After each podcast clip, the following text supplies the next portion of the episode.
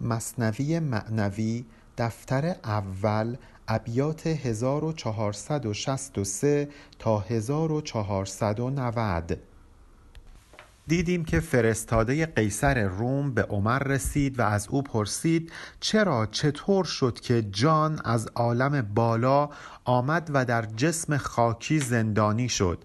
و عمر پاسخ داد که افسون خداوند بود کن فیکون بود. و بعد هم برامون مثالهای دیگری زد در قالب اینکه کن فیکون کردن خداوند محرک همه افعالی است که در این دنیا اتفاق میفته از خسوف و کسوف گرفته تا گل شدن یک قنچه و غیره و غیره.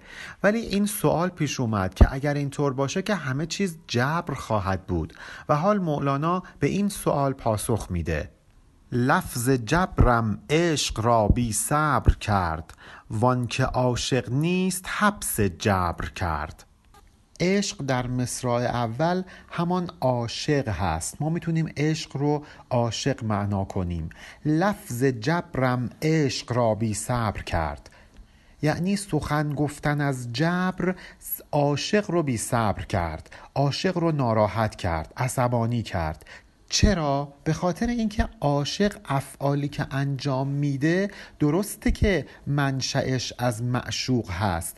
ولی این کار رو با جان و دل انجام میده. اجباری در کار نیست. مادری رو در نظر بگیرید که فرزندش مریض شده. این مادر عاشقانه از این فرزند پرستاری می‌کنه.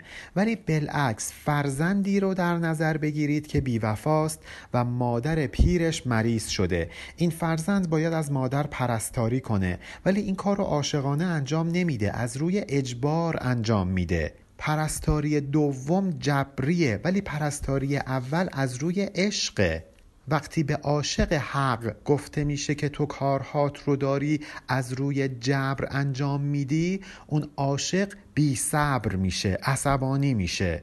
چرا که با عشق داره کارهایی که خداوند برش مقدر کرده رو انجام میده.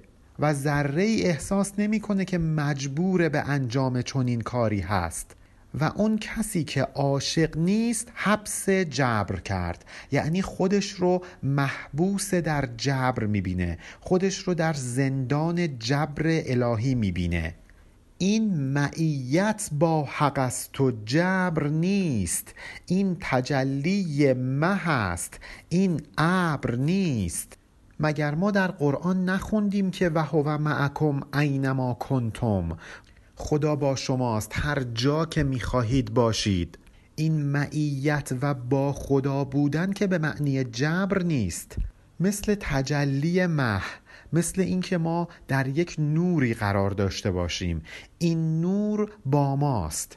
ما رو روشن می‌کنه. شکل و شمایلمون رو به دید دیگران و به دید خودمون میرسونه. ولی آیا ما مجبور هستیم که با این نور روشن بشیم؟ از خودمون در مقابل این نور هیچ اختیاری نداریم دوست نداریم در نور باشیم به اجبار در نور قرار گرفتیم. ما انسان ها بیشتر اوقات تقریبا همه اوقات بیداریمون رو در نور سپری می کنیم آیا از این موضوع ناراحتیم؟ این رو جبر میپنداریم؟ یا بلا فاصله که نور از جایی میره ناراحت میشیم و دوباره به دنبال جایی میگردیم که پر نور باشه. این تجلی مه است. این ابر نیست. مثل تاریکی نیست که ما ناراحت باشیم. مثل نوره که دوست داریم اصلا اونجا باشیم. پس اینکه همه چیز ما به دست خداست به معنی این نیست که ما در جبر او قرار داریم. به معنی اینه که ما با خداییم. خدا با ماست. اصلا مگر بالاترین درجه بهشت اندالله نیست پیش خدا بودن نیست. ور بود این جبر جبر آمه نیست. جبر آن اماره خودکامه نیست. حالا شما می‌خواید اسمش رو جبر بذارید. باشه این جبر رو بذارید اسمش رو. ولی این جبر با اون جبری که در ذهن عوام معنی پیدا می‌کنه فرق داره. اون جبری که ما در دنیای خودمون می‌شناسیم با این جبری که من الان براتون توضیح دادم متفاوته. اون جبر جبر اماره خودکامه است. یک انسان در اثر نفس امارش با خودکامگی و با غرور یک عده را مجبور به انجام کارهایی می‌کنه. ولی حالتی که بین بنده و خداوند وجود داره مثل اون جبری نیست که در روی زمین وجود داره. که مثلا خداوند از روی خودکامگی ما رو مجبور به انجام کارهایی بکنه. حتی اگه اسم این رو جبر می‌ذارید هم با جبر زمینی که در ذهن ما شکل گرفته متفاوته. جبر را ایشان شناسند ای پسر که خدا بکشادشان در دل بسر این جبری که من براتون توضیح دادم و مربوط به خداوند میشه و با جبر زمینی فرق داره فقط توسط کسانی قابل فهمه که خدا در دلشون یک نگرش و بینشی روشن کرده باشه. چشم دلشون رو گشوده باشه. یعنی در مسیر سلوک و عرفان حرکت کرده باشه و به مرحله شهود رسیده باشه. پس جبر صوفیانه با جبر آمیانه متفاوته. فقط اسمشون هر دوتا جبر هست ولی ماهیتشون کاملا فرق می‌کنه. غیب آینده بر ایشان گشت فاش ذکر مازی پیش ایشان گشت لاش. اگر شما چشم دلت باز بشه دیگه غیب برات غیب نیست. اتفاقا خیلی هم فاش و آشکاره. آشکارا می‌تونی اتفاقاتی که در غیب میفته رو ببینی. برات گذشته و آینده فرقی نداره. ذکر مازی یعنی اتفاقاتی که در گذشته افتاده پیش ایشان گشت لاش. لاش یعنی لا شیع یعنی هیچی نیست صفره. براش زمان گذشته و آینده یکیه. اختیار و جبر ایشان دیگر است. قطره ها اندر صدف ها گوهر است. اون مفهوم جبر و اختیار در دید صوفیان با اون چیزی که عوام میپندارند متفاوته. شما به قطرات آب نگاه کنید. ممکنه یک قطره از آب در دل یک صدف بیفته و تبدیل به مروارید بشه ولی یک قطره دیگر آب روی یک برگ بنشینه و همیشه همون قطره باقی بمونه. پس همون قطره آب اگر جبر باشه وقتی بره در دل صدفگون یک صوفی بنشینه اون جبر تبدیل به مروارید میشه. ولی همون جبر وقتی بیرون از صدف باشه یک موضوع مزموم ناپسند و تلخه. هست بیرون قطره خرد و بزرگ در صدف آن در خرد است و سترگ. قدما اعتقاد داشتند که مروارید اینگونه به وجود میاد که یک قطره آب در دل صدف میچکه و میمونه تا تبدیل به مروارید بشه. این قطره در بیرون از دل صدف می‌تونه یک قطره ریز و درشت باران باشه ولی در دل صدف یک مروارید ریز و درشت میشه. طبع ناف آهو استان قوم را از برون خون و درونشان مشک ها اون قوم یعنی صوفیان طبعشون مثل ناف آهو میمونه. وقتی خون خارج از ناف آهو باشه خونه. ولی وقتی در ناف آهو قرار می‌گیره تبدیل به مشک میشه. دلنواز میشه. پس یک پدیده واحد در دو مکان مختلف دو جلوه و دو حقیقت متفاوت پیدا می‌کنه. مثل جبر که در نظر عوام و در نظر صوفیان دو معنای مختلف پیدا کرد. یک جا جبر مزموم بود و یک جا مقام معیت با خدا بودن. تو مگو کین مای بیرون خون بود چون رود در ناف مشکی چون شود. دیگه پس نباید برای ما این سوال به وجود بیاد که چرا این مایع بیرون از نافه آهو خونه ولی در نافه آهو تبدیل به مشک میشه؟ این موضوع الان باید دیگه معناش روشن شده باشه. پس سوال نپرسید که چرا جبر که یک موضوع ناپسنده وقتی از زبان صوفیان شنیده میشه خیلی پسندیده است ولی از زبان عوام ناپسند. تو مگو کین مس برون بود محتقر در دل اکسیر چون گیرد گوهر.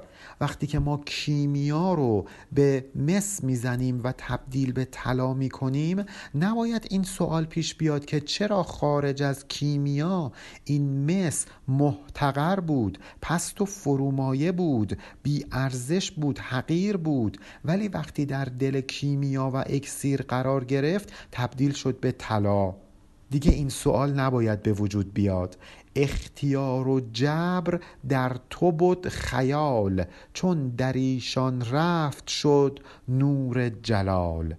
تو تویی که صوفی نیستی تویی که سلوک رو نپیمودی. اختیار و جبر تو خیال تو اختیار و جبره. ولی وقتی میره در دل اولیاء الله تبدیل میشه به نور جلال و جبروت الهی. یک تجلی الهی میشه. کلا معناش تغییر می‌کنه. از حالت مزموم به حالت ممدوح در میاد. نان چو در سفره است باشد آن جماد در تن مردم شود او روح شاد. ظاهر نان خارج از بدن انسان یک شیعه یک جماده. ولی وقتی همین نان خورده میشه و در دل انسان قرار می‌گیره و فعل و انفعالاتی روش انجام میشه تبدیل میشه به یک روح شاد. آدمی که گرسنه است روح شاد نیست ناشاده. به محض اینکه سیر میشه اون وقت دیگه روح شاد میشه. پس نان خارج از جسم نانه جسمه.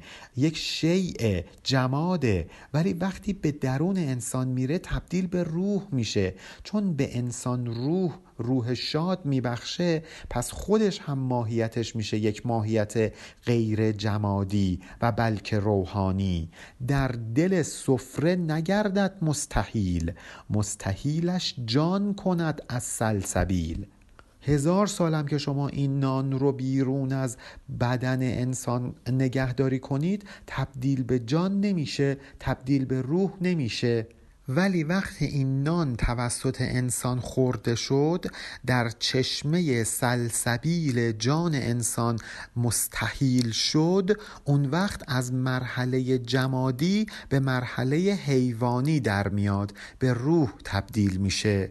میشه بخشی از روح انسان. قوت جان است این. ای راست خان تا چه باشد قوت آن جان جان؟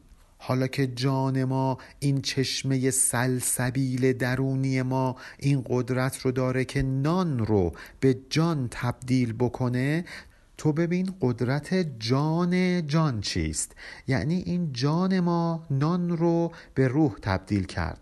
حالا جان جان ما که اصلا به جان ما داره زندگی میبخشه ببین اون دیگه چه قدرتی داره. گوشت پاره آدمی با عقل و جان می شکافت کوه را با بحر و کان. همین یه تیکه گوشت رو نگاه کن که اسمشو گذاشتیم آدم به خاطر اینکه دارای عقل و دارای جان هست می‌تونه کوه و معدن و دریا رو بشکافه. همه گیتی تحت تصرف انسان در اومده. همه جا رو تسخیر کرده. آیا با این گوشت پاره این کارو کرده؟ نه با عقل و جانش این کارو کرده. زور جان کوه کن شق حجر زور جان جان در انشق القمر.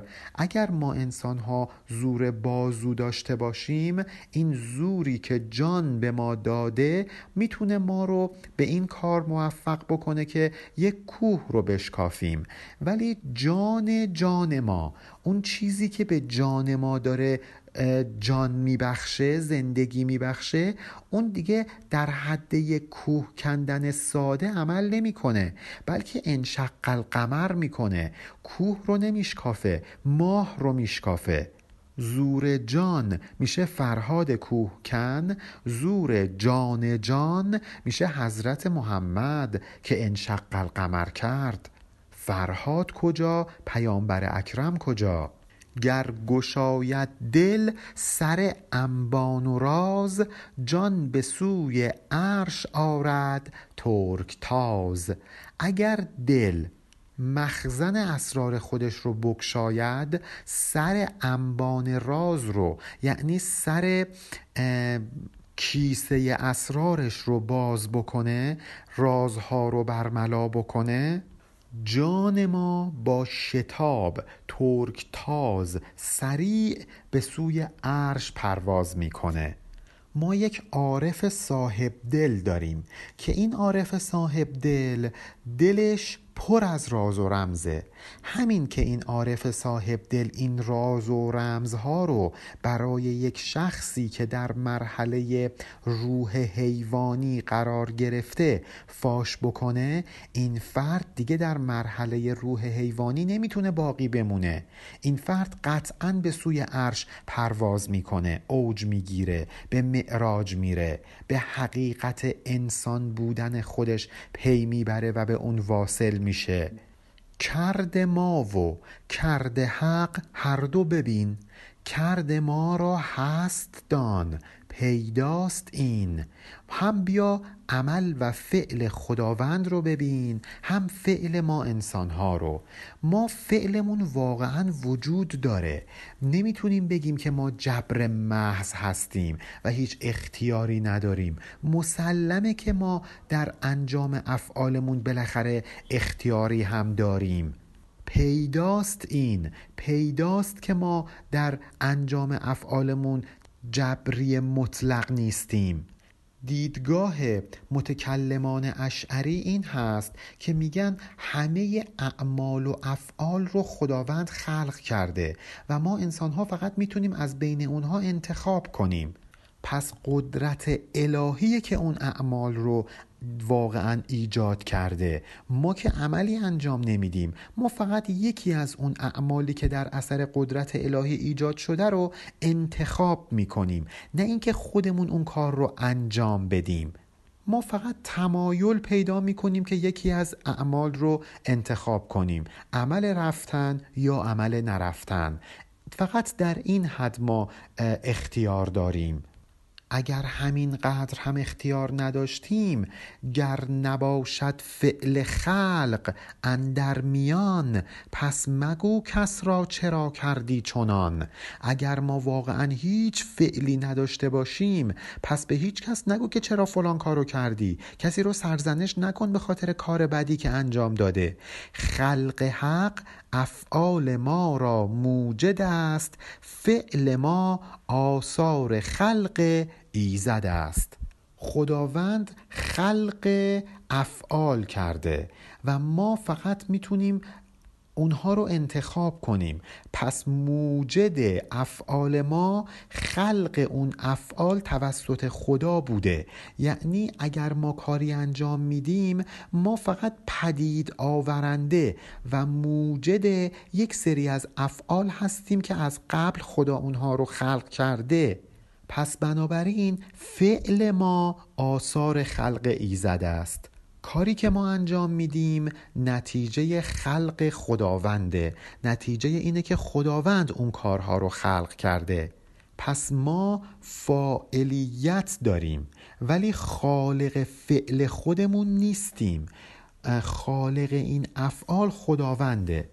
ناطقی یا حرف بیند یا قرض کی شود یک دم محیط دو عرض؟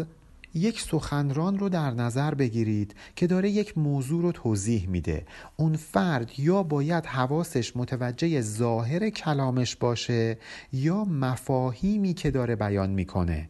چطور ممکنه که یک فرد صد درصد حواسش متوجه ظاهر کلام باشه ولی مفهومی رو هم بتونه بیان کنه؟ یا بالعکس صد درصد حواسش متوجه مفاهیم باشه ولی کلام هم از دهنش خارج بشه. پس این بحث ظاهر کلام و معنای کلام هر کدوم درصدی از حواس فرد رو به خودشون اختصاص میدن. هیچ کدوم نمی‌تونن صد درصد فرد رو متوجه خودشون کنند. پس فرد نمی‌تونه یک کار رو انجام بده در حالی که همه جزئیات اعمالش هم تحت علم تفضیلی همون فرد باشه. شما وقتی می‌تونی خالق یک فعل باشی که بر همه جزئیات اون فعل تسلط داشته باشی. مثلا عمل دویدن. شما تصمیم می‌گیرید به جای راه رفتن بدوید. آیا از همه فعل و انفعالاتی که در درون شما انجام میشه تا این عمل دویدن تحقق پیدا بکنه آگاهید؟ مسلما نه. پس شما خالق عمل دویدن نیستید. شما فقط عمل دویدن رو انتخاب کردید. گر به معنی رفت قافل شد ز حرف پیش و پس یک دم نبیند هیچ طرف. مثل یک چشم که نمی‌تونه همزمان هم روبروش رو ببینه و هم پشت سرش رو یک ناطق هم نمی‌تونه همزمان هم به ظاهر کلام توجه داشته باشه هم به محتوای کلام. اگر به معنی بره یعنی توجهش جلب به معنی بشه شد قافل ز حرف. از ظاهر کلام قافل میشه. آن زمان که پیش بینی آن زمان تو پس خود کی ببینی؟ این بدان. اینو بدون که وقتی داری روبروی خودت رو می‌بینی دیگه نمی‌تونی پشت سرت رو ببینی. همزمان این دو کار امکان پذیر نیستند. چون محیط حرف و معنی نیست جان چون بود جان خالق این هر دوان. وقتی که جان ما در آن واحد نمی‌تونه همزمان هم به معنی کلام و هم به ظاهر کلام توجه بکنه. پس چطور انتظار داری که ما قبول کنیم که خالق این گفتار ما بودیم جان ما بوده؟ چون ما محیط نیستیم به همه ظرائف و جزئیات این عمل. حق محیط هر دو آمد ای پسر. وا ندارد کارش از کار دگر. تنها کسی که می‌تونه همزمان همه این جنبه ها رو محیط باشه حضرت حقه. اگر توجهش به یک سمت باشه توجهش از سمت دیگر قافل نمیمونه. چون او خالق همه این اعماله. از همه جوانب و جزئیاتش آگاهی داره و بر اونها مسلطه. و کان الله به کل شیء محیط. خدا بر همه چیز محیطه. در واقع این آیه می‌تونه اینطور معنی بشه که خداوند خالق واقعی همه چیزه. گفت شیطان که به ما اقویتنی کرد فعل خود نهان دیو دنی. ولی گفت آدم که ظلمنا نفسنا او ز فعل حق نبود قافل چما. شیطان دقیقا بر مبنای توحید افعالی به خدا گفت خدایا اگه من گناه کردم تو منو گمراه کردی. من که از خودم اختیاری نداشتم. آیه 16 سوره اعراف رو ببینید. میگه قال فبما اقویتنی لاقعدن لهم صراطک المستقیم. خدایا حالا که تو منو گمراه کردی منم میرم بنده ها تو از سرات المستقیم از راه راست گمراه می‌کنم. در واقع شیطان دروغ نگفت حرف لغوی نزد چون واقعا قضا و قدر شیطان بر این گونه نوشته شده بود که او نافرمانی کنه. خداوند بود که همه این کارها رو انجام داد. دقیقا مثل کاری که آدم انجام داد. آدم هم قضا و قدرش این گونه نوشته شده بود که اون گناه رو انجام بده. ولی آدم مثل شیطان بیادبی نکرد. نگفت خدایا تو منو گمراه کردی. گفت ظلمنا نفسنا. خدایا ما به خودمون ظلم کردیم. تقصیر تو نبود تقصیر خودمون بود. آیه 23 سوره اعراف رو نگاه کنید. آدم به خداوند میگه قالا ربنا ظلمنا انفسنا. و این لم تغفر لنا و ترحمنا لنکونن من الخاسرین. خدایا نگاه کن ما خودمون به خودمون ظلم کردیم. اگه تو ما رو نبخشیمون به همون رحم نکنی که بدبختیم. از خاسرین خواهیم بود. گفتمان و دیسکورس این دو رو در نظر بگیرید و با هم مقایسه کنید. یکی میگه خدا یا تقصیر خودت بود یکی دیگه با خدا انگار تعارف می‌کنه. با اینکه می‌دونه خداوند این کار رو انجام داده در واقع خلق این عمل توسط خداوند بوده ولی ادب به خرج میده. به خدا میگه من این کار رو کردم. در گناه او از ادب پنهانش کرد. زان گنه بر خود زدن او بر بخرد. حالا که این گونه ادب کرد و گناه رو به خودش نسبت داد و این موضوع که اصل قضیه از طرف خدا بوده رو پنهان کرد این گناه بر خود زدن این که این گناه رو به دوش کشید و مسئولیتش رو پذیرفت باعث شد که او بر بخرد یعنی برخوردار و کامیاب بشه از رحمت الهی برخوردار بشه. اینجا یک انتقادی به مولانا وارد میشه انگار که خداوند مثل ما انسان هاست که باید باهاش تعارف کنیم. انگار که ادبی که ما برای خداوند می‌گذاریم عین ادبیه که برای خودمون بین خودمون ما انسان ها قرار میدیم. انگار که اگر ما به خداوند بگیم که این کار رو من انجام دادم در حقیقت امر تغییری ایجاد میشه. ببینید ما انسان ها بین خودمون یک سری تعارفات داریم. ممکنه که به خاطر اینکه شخصی رو ناراحت نکنیم حقیقتی رو پشت یک تعارف مخفی کنیم. ولی خداوند که از همه چیز آگاهی داره از دل ما آگاهی داره درگیر کلام و حرفی که ما می‌زنیم نیست. مگر مولانا خودش نگفت ما زبان را ننگریم و قال را ما درون را بنگریم و حال را. اگر حضرت آدم در دلش این معنی بود که تقصیر خدا بود که این کار رو انجام داد ولی کلمه ای که بر زبان آورد چیز دیگری بود آیا خدا باید به ظاهر کلامش توجه بکنه یا معنایی که در دلش هست.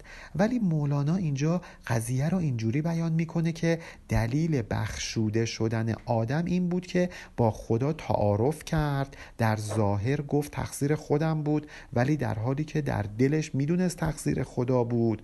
ولی شیطان این تعارف رو نکرد حقیقت رو بیان کرد و گفت خدا یا تقصیر خودت بود تو منو گمراه کردی.